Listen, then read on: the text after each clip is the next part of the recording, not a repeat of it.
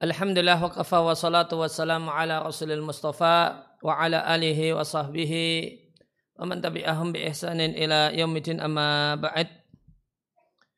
Kaum muslimin dan muslimah rahimani wa rahimakumullah kembali kita lanjutkan membaca dan mentelaah risalah atau buku ya, fikut ta'amuli baina zaujain kita uh, masih membaca hadis yang berisi marahnya Nabi kepada para istrinya sehingga Nabi tidak mau e, berada di rumah istrinya dan menyendiri selama satu bulan lamanya.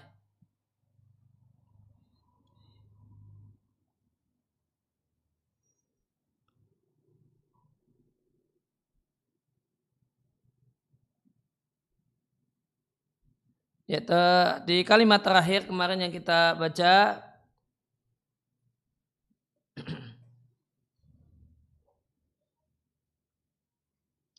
eh, menceritakan antara kondisi eh, rumah tangga Umar bin Khattab radhiallahu taala anhu.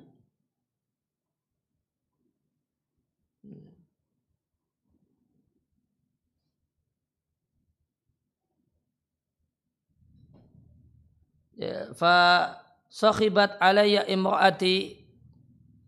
Ya, istriku berteriak padaku faraja'atni dan dia menyanggahku. Fa'angkartu maka aku tegur dia anturaji'ani karena menyanggahku. Kalat istrinya Umar mengatakan Walima tungkiru an.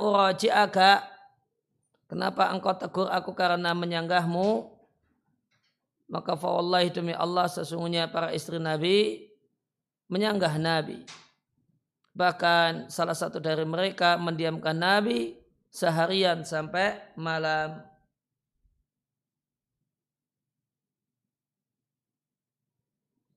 Dalam riwayat yang lain di, di, uh, disampaikan sesungguhnya anak perempuanmu yaitu Habsah menyanggah Nabi Shallallahu Alaihi Wasallam sampai seharian Nabi marah besar kepada Habsah.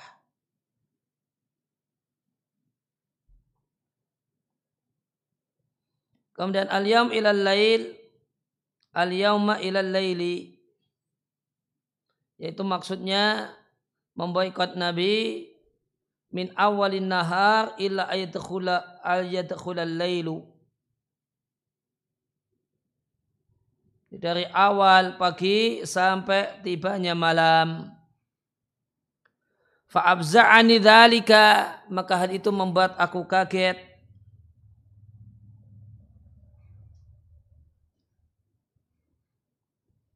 Fakultulaha Kemudian ku katakan kepada istriku qad khoba man fa'ala dzalika minhunna. Ya, sungguh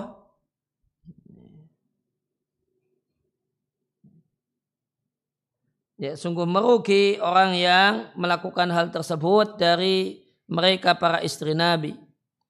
Tuma jama'tu alayya thiyabi. Kemudian kukumpulkan untuk diriku pakaianku. Artinya beliau memakai pakaian yang lebih dibandingkan pakaiannya ketika pakaian beliau di dalam rumah. Ini di antara adab dalam berpakaian. Adalah pakaian ketika seorang itu berada di dalam rumah beda dengan pakaian ketika dia berada di luar rumah. Maka ketika mau pergi keluar rumah, Umar bin Khattab mengatakan, Jama'tu alayya thiyabi ku kumpulkan, ku tambahkan beberapa pakaian pada diriku. Sehingga pada badanku terkumpul beberapa pakaian. Ya, dalam bahasa praktis ya kalau di rumah bisa jadi seorang laki-laki itu pakai kaos singlet. Nah, namun ketika keluar rumah tentu itu tidak pantas. Ya harus pakai hem, pakai baju untuk uh, ketika mau pergi keluar rumah. Dan ini di antara adab yang dicontohkan oleh Umar bin Khattab radhiallahu taala anhu. Fanazaltul lantas aku keluar Fadakhaltu ala Habsota, kemudian aku masuk menemui Habsah. Ya, yaitu anak perempuan beliau. Beliau mulai dari rumahnya Habsah, ya karena Habsah ini anaknya. Kemudian ku katakan kepada Habsah, Ataghadaba ihdakunan Nabiya sallallahu alaihi wasallam al-yauma hatta laila Apakah salah satu kalian bikin Nabi marah seharian sampai malam? Maka Hafsah mengatakan na'am betul.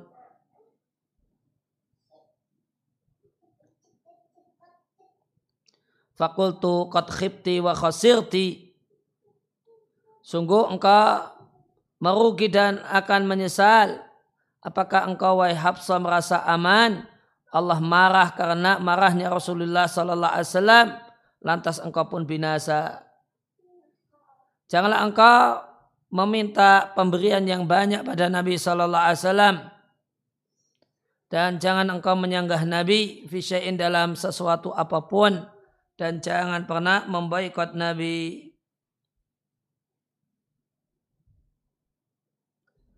Mintalah kepada aku harta ma badalaki apa yang nampak bagimu yaitu apa yang engkau inginkan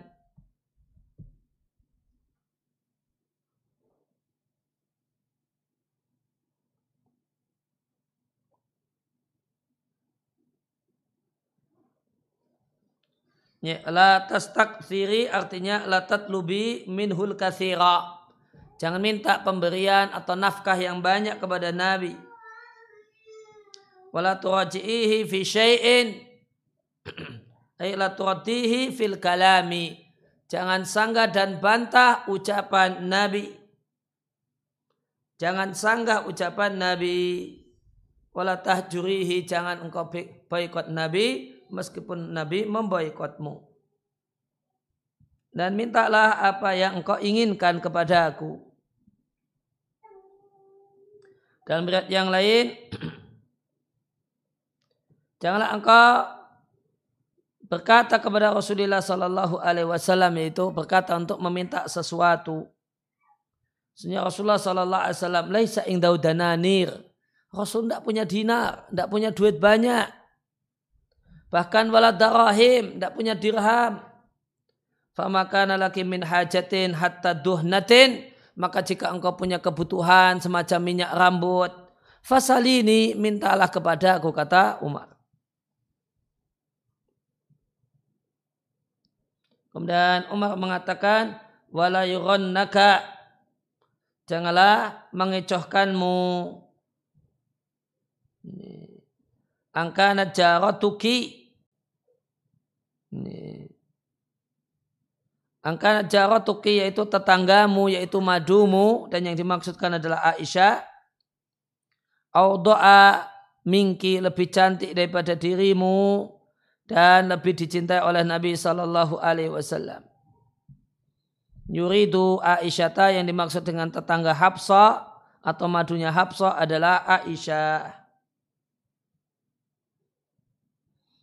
Ya, tentang apa makna jaratuki di sini ada dua kemungkinan. Yang pertama maknanya adalah madumu. Kemudian makna yang kedua, ya real memang tetangga rumahmu karena uh, karena Aisyah rumahnya ya, berdampingan dengan rumahnya Habsah. Ya, jadi keduanya bisa ngobrol dalam keadaan masing-masing di rumahnya. Ini, karena demikian dekatnya rumah keduanya. Kesimpulannya yang lebih tepat dimaknai dua-duanya madumu dan tetanggamu. Nah orang Arab menyebut madu ini istri yang lainnya dengan istilah jarak artinya tetangga karena dua orang dua orang istri yang merupakan istri dari seorang laki-laki ini secara abstrak bertetangga. Dikarenakan suaminya sama. Meskipun tidak uh, tidak tidak menjadi tetangga secara fisik. Namun perlu diketahui salah satu ulama tabi'in Muhammad bin Sirin beliau tidak menyukai menamai madu dengan sebutan doroh namun lebih menyukai menyebut madu dengan sebutan jarah. Alasannya wayakul Muhammad bin Sirin mengatakan innaha la tadurru. Sesungguhnya istri yang lain itu tidaklah membahayakan. Wala tanfa'u. Sebagaimana tidak memberi manfaat. Wala tadhabu min rizkin dan tidaklah menghilangkan rizki istri yang lain sedikit pun.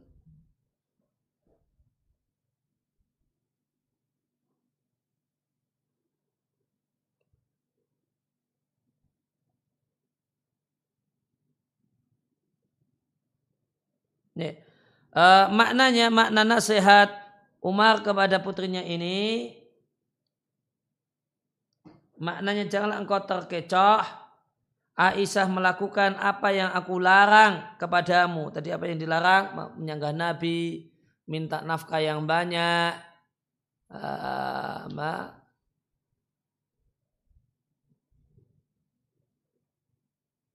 mendiamkan Nabi. Nah ini tiga hal ini minta duit, kemudian mendiamkan Nabi, kemudian menyanggah ucapan Nabi. Nah, ketika Aisyah melakukan salah satu hal ini, jangan ikut-ikutan. Kenapa? Fala yu'akhiduha bidzalika. Karena Aisyah tidak akan dipermasalahkan dengan hal tersebut. Dikarenakan dia adalah istri yang sangat Nabi cintai. fa innaha tudli bijamaliha karena dia ya, punya kelebihan dengan cantiknya dan Nabi pun sangat mencintainya. Maka engkau wahai Habsah yang tidak demikian keadaanmu jangan ikut-ikutan. Dikarenakan dirimu tidak punya posisi di hati Nabi sebagaimana posisi Aisyah di hati Nabi. Jika engkau tidak bisa bermanja-manja, sebagaimana Aisyah bisa bermanja-manja.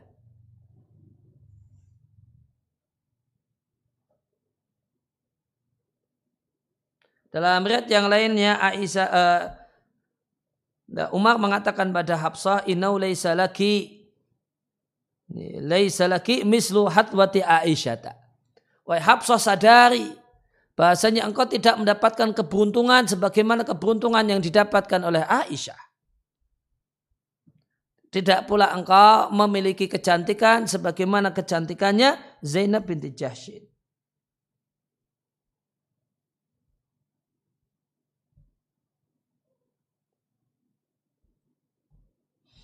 Nah, kemudian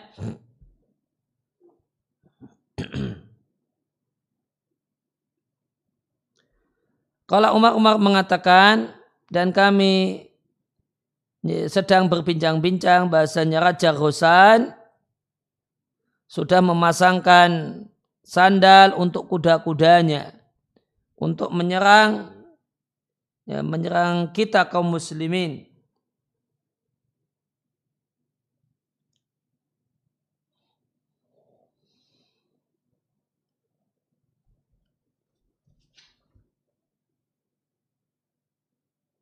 Ghussan itu yang terkenal mamnu minas sorfi.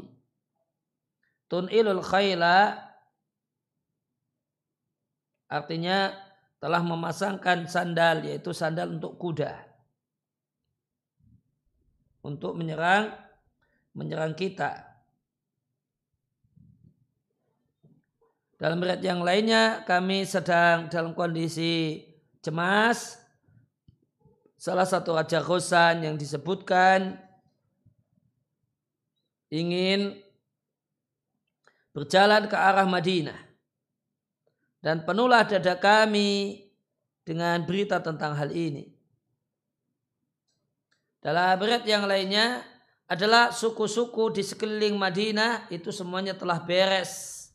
dan tidaklah tersisa kecuali Raja Ghussan yang ada di Syam. Kami khawatir mereka datang pada kami. Itu menyerang kami.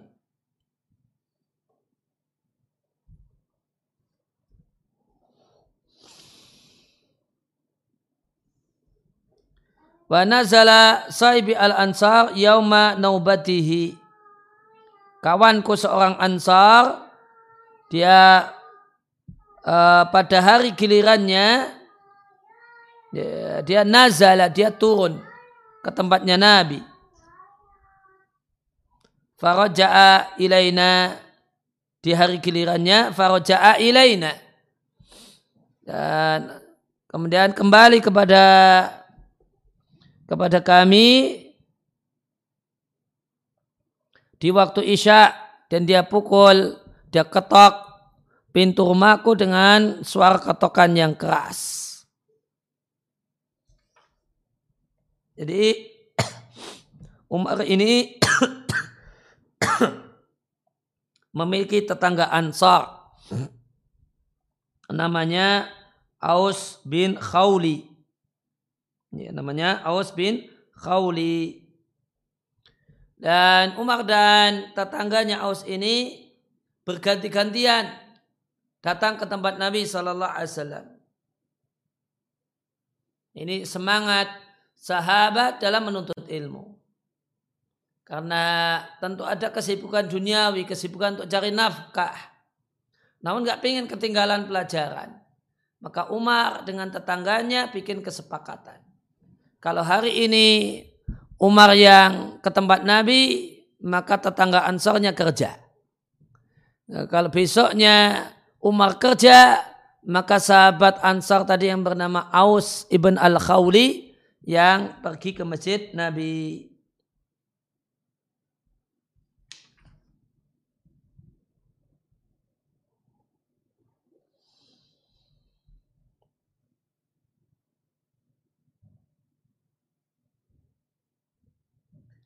Ya, kemudian uh, maka datang malam-malam untuk pintu keras. Wakal kemudian berteriak memanggil Atamahu Apakah di sana di dalam rumah ada dia yaitu Umar? Ini sampai dipanggil. Kenapa sampai manggil? Hal ini karena keluarga Umar ketika itu uh, Mbak low respon, responnya lambat. Maka Aus Al-Khawli mengira bahasanya Umar sedang di luar rumah.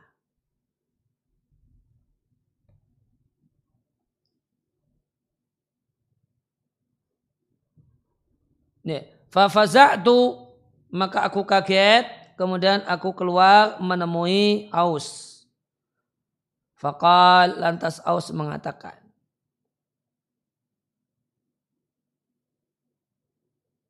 Qad hadasal yauma amrun azim. Hari ini telah terjadi perkara besar. Maka Umar mengatakan, Mahwa, apa itu perkara besar? Aja agosanu, apakah Raja Ghussan datang? Maka Aus, tetangganya Umar mengatakan, La tidak. Bal a'zamu min dhalika Bahkan yang terjadi adalah hal yang lebih besar dari hal itu. Wal ahwal dan yang lebih ngeri dari itu. Yaitu lebih ngeri untuk Umar. Dikarenakan Hafsah, anak perempuan Umar, bagian dari mereka, para istri Nabi. Yaitu yang telah terjadi adalah tolakon Nabi Sallallahu Alaihi nisa'ahu ada kabar yang beredar Nabi menceraikan semua istrinya. Ubaid ibn Hunain mengatakan uh, Ibn Abbas mendengar dari Umar Qal Umar mengatakan, Faqala Aus mengatakan, Nabi SAW menjauhi semua istrinya.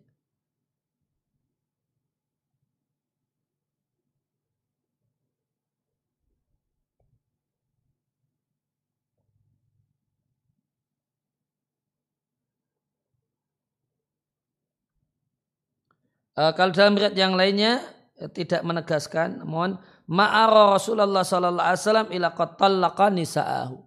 Aku tidaklah lihat Nabi kecuali beliau telah menceraikan semua istrinya. Dan, maka Umar kemudian merespon qad khobat habsatu wa khasirat sungguh merugi dan menyesal menyesal dan merugilah Habsah. Kenapa uh, yang disebut adalah Habsah?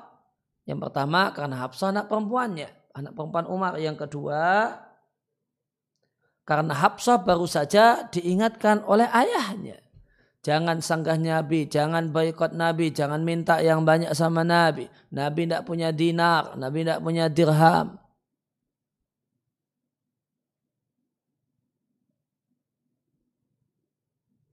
Qad kuntu adunu hadha kaina. Wa qad kuntu adunu hadha yushiku ayakuna.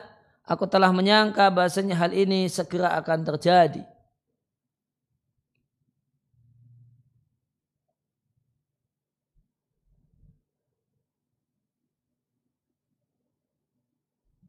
Kenapa Umar punya sangkaan demikian? Karena mereka menyanggah Nabi dan ini menyebabkan marahnya Nabi dan ini dan marahnya Nabi ini bisa menyebabkan terjadinya perceraian.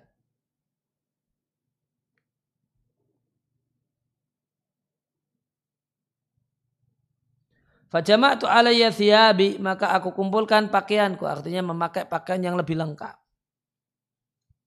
Lantas aku sholat subuh bersama Nabi Shallallahu Alaihi Wasallam. Dan setelah selesai sholat Nabi masuk ke dalam masrubatan lahu kamarnya. Dan waktu zala dan menyendiri via di dalam kamarnya. Dan aku masuk menemui Habsah dan ternyata Habsah dalam kondisi menangis. Fakultu kemudian ku katakan, apa yang menyebabkan kau menangis wahai Habsah? Alam akun tuki hada. Bukankah aku telah ingatkan engkau tentang masalah ini? Apakah Nabi Shallallahu Alaihi Wasallam menceraikan kalian? Hafsah mengatakan la adri aku tidak tahu. Hahwa beliau da mu'tazilin fil masyrubati beliau menyendiri di kamar itu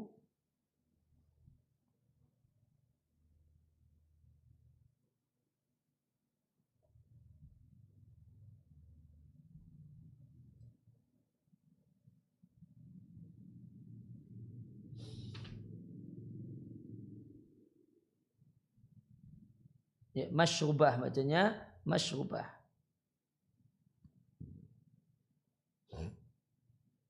Yang maknanya al-ghurfa al-aliyah uh, kamar yang tinggi.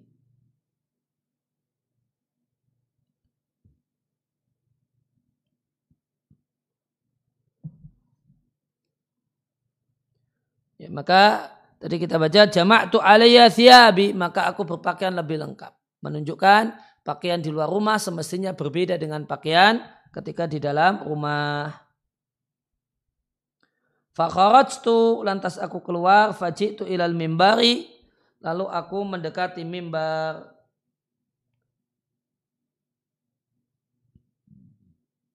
Faida haulahu di sekitar mimbar ada rahtun ya bagi ba'duhum sebagian yang menangis. Rahtun itu orang dalam jumlah tujuh Eh, kurang dari sepuluh. Itu disebut rahtun. Ada kalau istilah nafar, kalau nafar itu tiga sampai tujuh. Kurang dari tujuh sampai angka tiga namanya disebut nafar.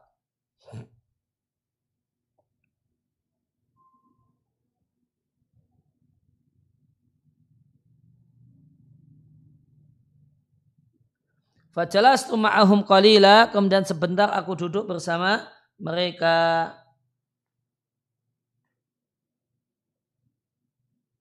Suma ma'ajidu. Kemudian aku dikalahkan oleh apa yang aku jumpai.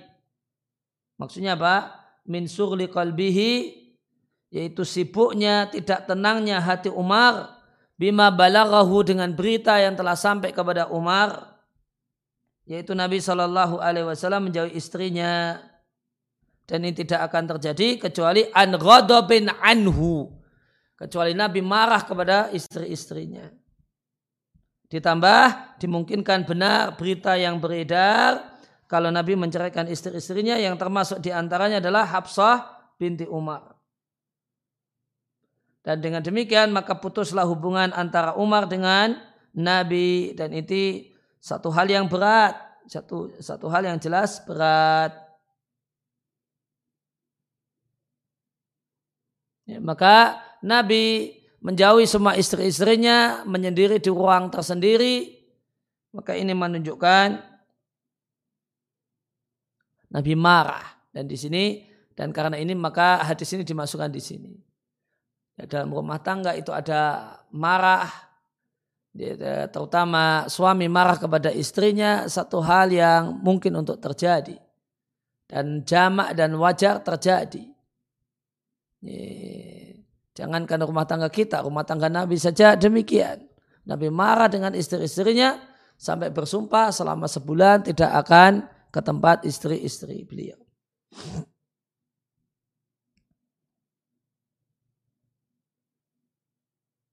Maka aku mendatangi masyubah kamar yang di dalamnya ada Nabi Wasallam. Lantas ku sampaikan kepada budak eh, budak Nabi yang berwarna hitam. Namanya Robah.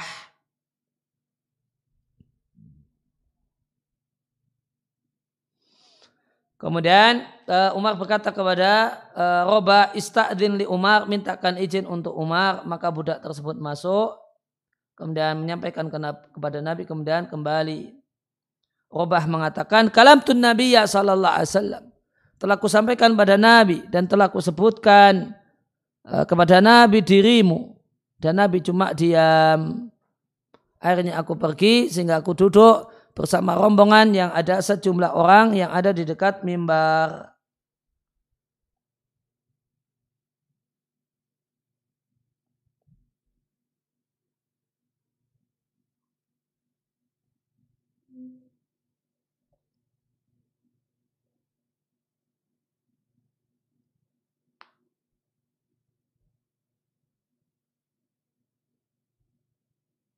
Thumma ghalabani ma'ajidu.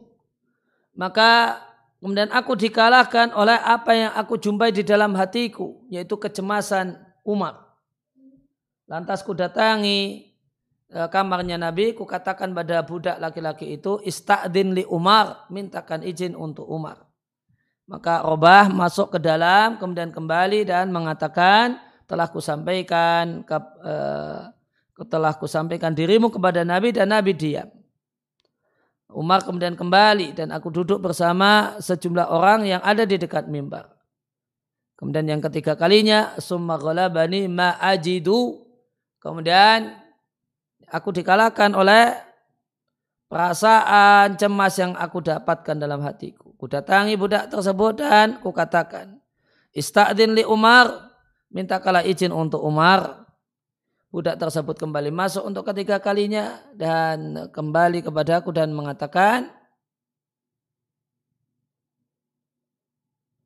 telah kusampaikan kepada Nabi dan Nabi diam. Falamma wala itu ketika aku berpaling munsarifan mau pulang. Kal idal gulamu ternyata budak tersebut memanggilku dan mengatakan Nabi Wasallam telah mengizinkan untukmu Lantas aku pun masuk ke kamar Rasulullah Sallallahu Alaihi Wasallam. Ternyata Nabi berbaring ala rimali hasirin ya, tikar yang ditenun. Tidak ada antara Nabi dengan tikar tersebut karpet yang menghalangi. Sehingga uh, tenunan tikar tersebut membekas di badan Nabi. Qad asar arimalu maka tenunan ya, tenunan karpet tadi asara memberikan bekas bijambihi pada lambung Nabi Shallallahu Alaihi Wasallam. Ramli hasirin itu nasjihi tenunan tikar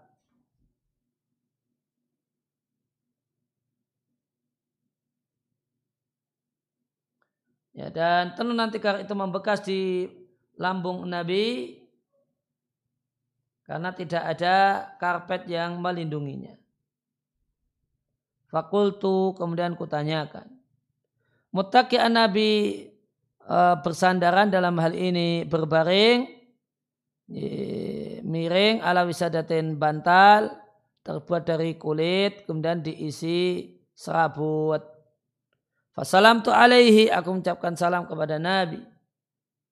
Suma kultu kemudian kukatakan dalam keadaan aku berdiri, Ya Rasulullah, atolak tuki nisa aki, apakah engkau ceraikan istri-istrimu?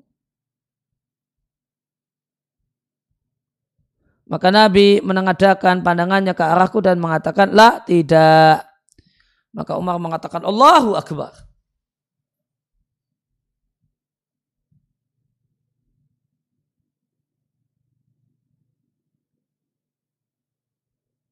Nah kenapa Umar mengatakan demikian? Apakah engkau mencari Nabi? Jawabannya adalah karena uh, seorang ansor tetangganya Umar namanya Aus tadi punya sangkaan kalau Nabi menjauhi istri-istrinya berarti Nabi menjatuhkan talak.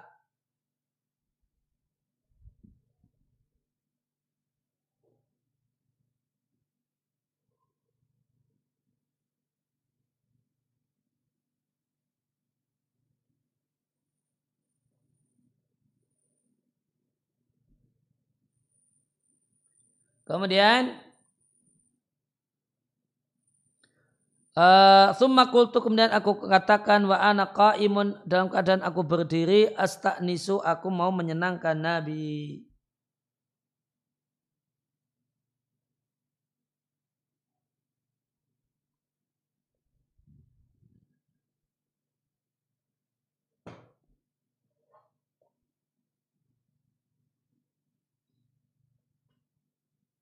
Ya, kenapa demikian? Ada kalimat menyenangkan Nabi di sini.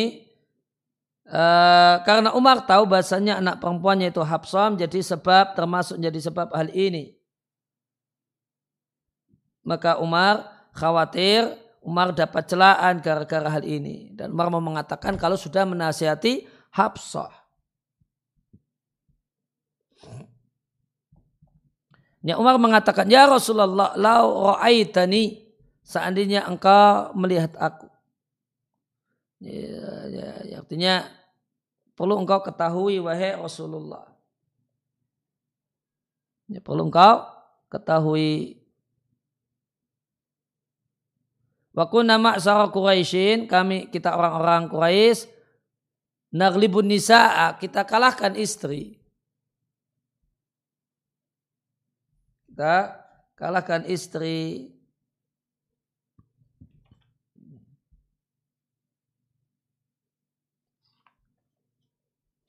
Sampai-sampai uh, ama suasananya sebagaimana sebelumnya kemarin telah kita baca.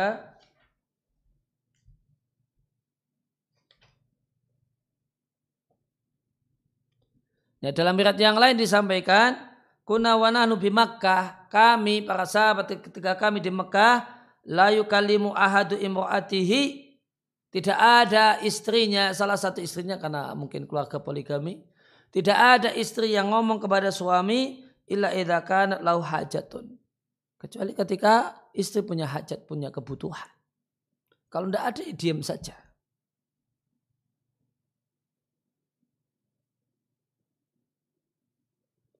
Nah. Falamma qadimna al-Madinata maka tatkala kita tiba di Madinah ternyata penduduk Madinah yaitu Ansar ada sekelompok orang yang taglibuhum nisa'uhum. Sekelompok orang yang wanita atau para istri itu mengalahkan suami.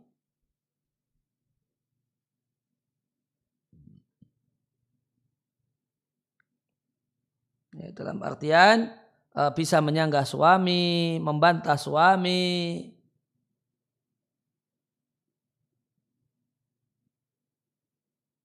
Fakta sama Nabi Shallallahu Alaihi Wasallam maka Nabi pun tersenyum. Kemudian Sumakul tuh kemudian aku katakan wahai Rasulullah seandainya engkau tahu Wadakhaltu ala Habsota. Aku telah menemui Habsah. Dan kukatakan pada Habsah, janganlah engkau terkecoh.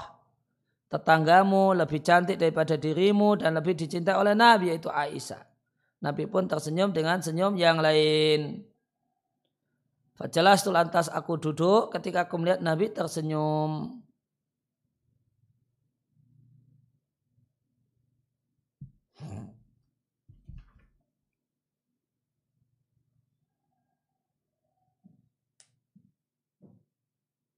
Kemudian farafa'tu basari fi baitihi ku angkat pandanganku ke rumah Nabi maka demi Allah aku tidak melihat di rumah Nabi syai'an sesuatu pun yaitu harta yang bernilai Yaruddul basara Yaruddul basara maknanya Yahmilul basara ala takrari ru'yati yang mendorong pandangan untuk berulang-ulang memandanginya karena itu satu harta yang indah dan bagus. Tidak ada. Yang ada ilah uhuban salasatan kecuali uhub. Uhub adalah kulit atau kulit yang belum disama. Ada tiga buah. Fakultu lantas aku katakan, Ya Rasulullah Allah faliwasi ala ummatika Wahai Rasulullah, berdoalah minta kepada Allah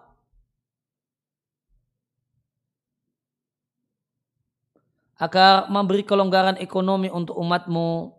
Sehingga orang Persia dan Romawi telah diberi kelapangan dunia untuk mereka dan mereka di dunia, dan mereka diberi dunia padahal mereka tidak menyembah Allah.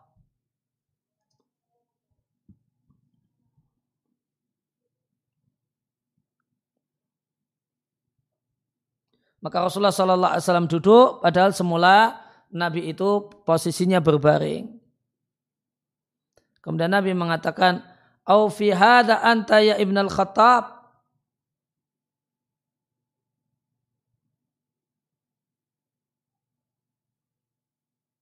Atau kita lihat dulu penjelasannya. Dalam riwayat yang lain, setelah melihat Umar menangis. Nabi bertanya apa yang membuatmu menangis. Umar mengatakan Rasulullah, Raja Persia dan Kaisar Raja Romawi, mereka hidup dalam kemewahan, sedangkan engkau Rasulullah Sallallahu Alaihi Wasallam.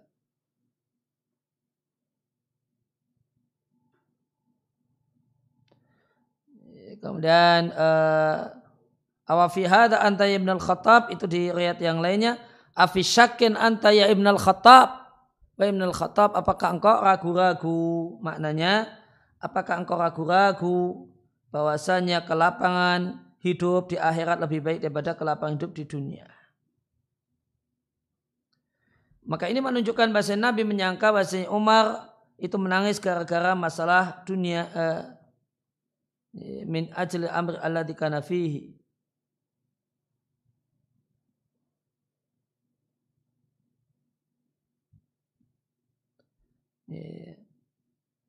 Karena perkara yang terjadi pada Nabi itu marahnya Nabi pada istri-istrinya sehingga Nabi meninggalkan semua istrinya. Al-Qurtubi mengatakan ini adalah teguran dari Nabi Sallallahu Alaihi Wasallam kepada Umar karena Umar menoleh kepada dunia dan memanjangkan pandangannya kepada dunia. Dan Nabi katakan, Inna ulaika kaumun qad ajjalu tayyibatihim fil hayatid dunya. Mereka adalah sekelompok orang yang telah segera menikmati kesenangan hidupnya dalam kehidupan dunia. Fakultu maka Umar mengatakan ya Rasulullah mintakanlah ampunan kepada Allah untukku. Dalam riwayat yang lain Nabi mengatakan pada Umar, tidakkah engkau rela untuk mereka orang kafir dunia dan untuk kita akhirat. Dan Umar mengatakan bala tentu aku rela. Maka Umar kemudian mengatakan, Wahai Rasulullah, mintakanlah ampunan untukku karena kelancanganku mengatakan perkataan ini di hadapanmu. Atau karena keyakinanku bahasanya keindahan duniawi itu satu hal yang disukai.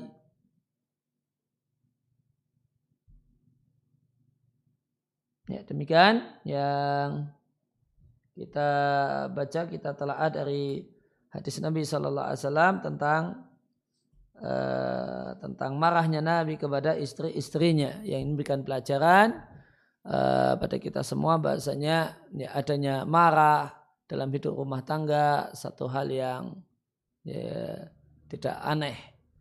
Ya, orang yang paling bertakwa yang paling soleh itu Nabi Shallallahu Alaihi Wasallam pun pernah ada gesekan dengan istrinya sampai Nabi marah sekali dengan istrinya, bersumpah sebulan tidak mau bertemu dengan istri-istri beliau. Ya demikian. Wassalamualaikum warahmatullahi wabarakatuh.